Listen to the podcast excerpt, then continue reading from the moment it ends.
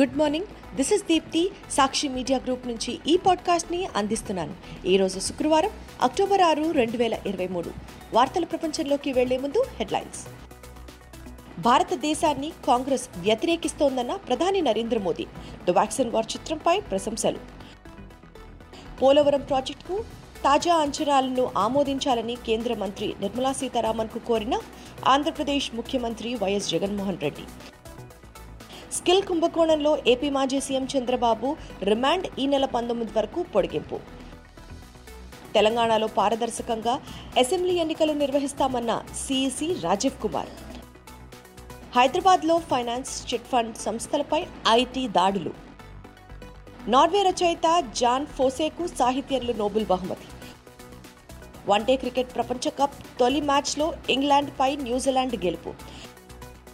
Asia క్రీడల్లో భారత్కు మరో మూడు స్వర్ణ పథకాలు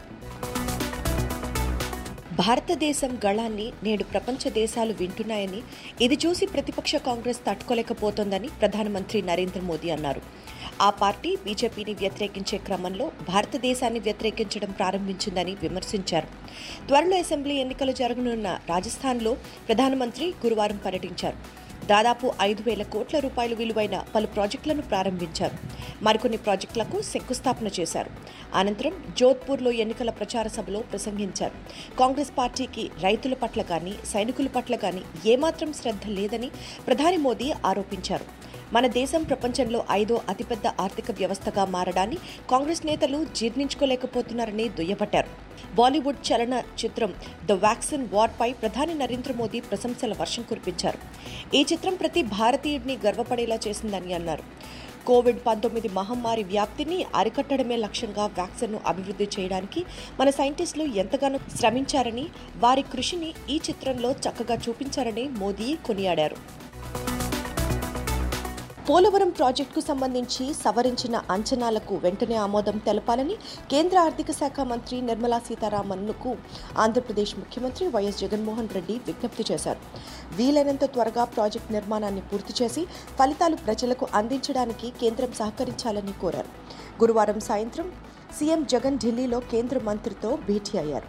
ఈ సందర్భంగా రాష్ట్రానికి రావాల్సిన నిధులు పెండింగ్ బకాయిలపై చర్చించారు. పోలవరం ప్రాజెక్టును సత్వరమే పూర్తి చేయాల్సిన ఆవశ్యకతను వివరించారు.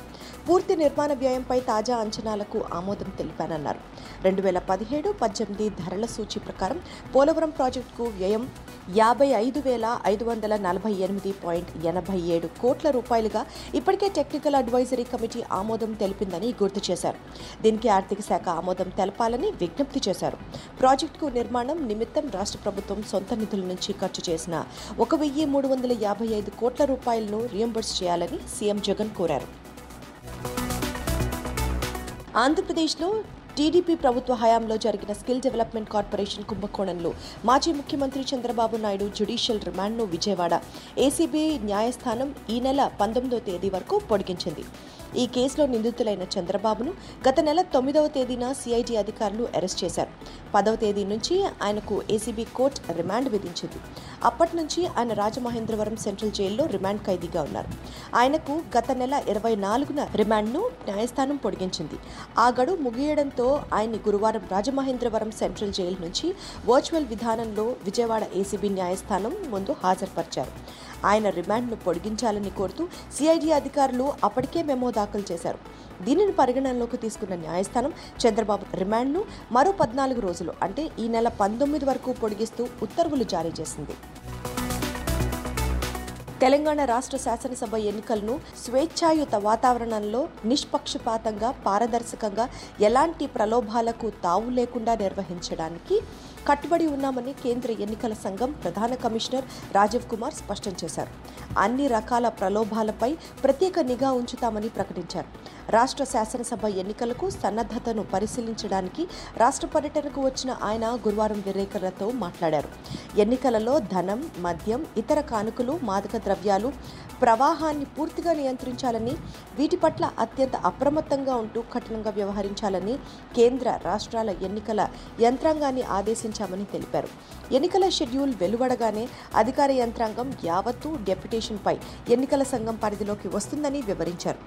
ఎన్నికలలో ఓటర్లను ప్రలోభాలకు గురి చేయడం వాటికి ఫైనాన్స్ చేయడం నేరమని రాజీవ్ కుమార్ స్పష్టం చేశారు. తెలంగాణ రాజధాని హైదరాబాద్లోని పలు ఫైనాన్స్ చెట్ ఫండ్స్ ఈ కామర్స్ వ్యాపారాల ఇళ్ళు కార్యాలయాలపై ఆదాయపు పన్ను శాఖ మెరుపు దాడులు చేసింది. గురువారం తెల్లవారుజాము నుంచి సాయంత్రం వరకు హైదరాబాద్ శివారు ప్రాంతంలోని ఇరవై నాలుగు చోట్ల ఏకకాలంలో వంద బృందాలతో తనిఖీలు చేపట్టింది. ఆదాయపు పన్ను చెల్లింపులో అవకతవకల ఆరోపణలపై సోదాలు కొనసాగిస్తున్నట్లు సమాచారం. హైదరాబాద్తో పాటు కర్ణాటక ఒడిశా తమిళనాడుకు చెందిన ఐటీ అధికారులు ఈ సోదాల్లో పాల్గొన్నట్టు తెలిసింది. బీఆర్ఎస్కు చెందిన జూబ్లీహిల్స్ ఎమ్మెల్యే మాగంటి గోపీనాథ్ సోదరుడి ఇల్లు ఆఫీసులు కుకట్పల్లి హిందూ ఫార్చ్యూన్ విల్లాలోని ఆరికపూడి కోటేశ్వరరావు రైల్వే కాంట్రాక్టర్ వరప్రసాద్ ఇళ్ళతో పాటు వారి బంధువుల ఇళ్ళలో సోదాలు జరిగినట్లు సమాచారం. అయితే ఎమ్మెల్యే మాగంటి బంధువులు స్నేహితులు వ్యాపారాలు లక్ష్యంగానే సోదాలు జరిగినట్లు ప్రచారం సాగింది. ఈ సోదాల్లో పలు కీలక పత్రాలను ఐటీ అధికారులు స్వాధీనం చేసుకున్నట్లు తెలుస్తోంది. నార్వే రచయిత జాన్ ఫోసేను సాహిత్యంలో నోబెల్ బహుమతి వరించింది. Nobel literature committee chairman Anders Olsson గురువారం అవార్డును ప్రకటించారు. ఫోసే చేసిన రచనల్లో నార్వే సంస్కృతి స్వభావం భాషలో సరళత్వం ఉట్టిపడుతూ ఉంటాయని కొనియాడారు. సాహిత్యంలో నోబెల్ ప్రైజ్ లభించిందంటే తనని తాను నమ్మలేకపోయానంటూ జాన్ ఫోసే తీవ్ర ఉద్వేగానికి లోనయ్యారు.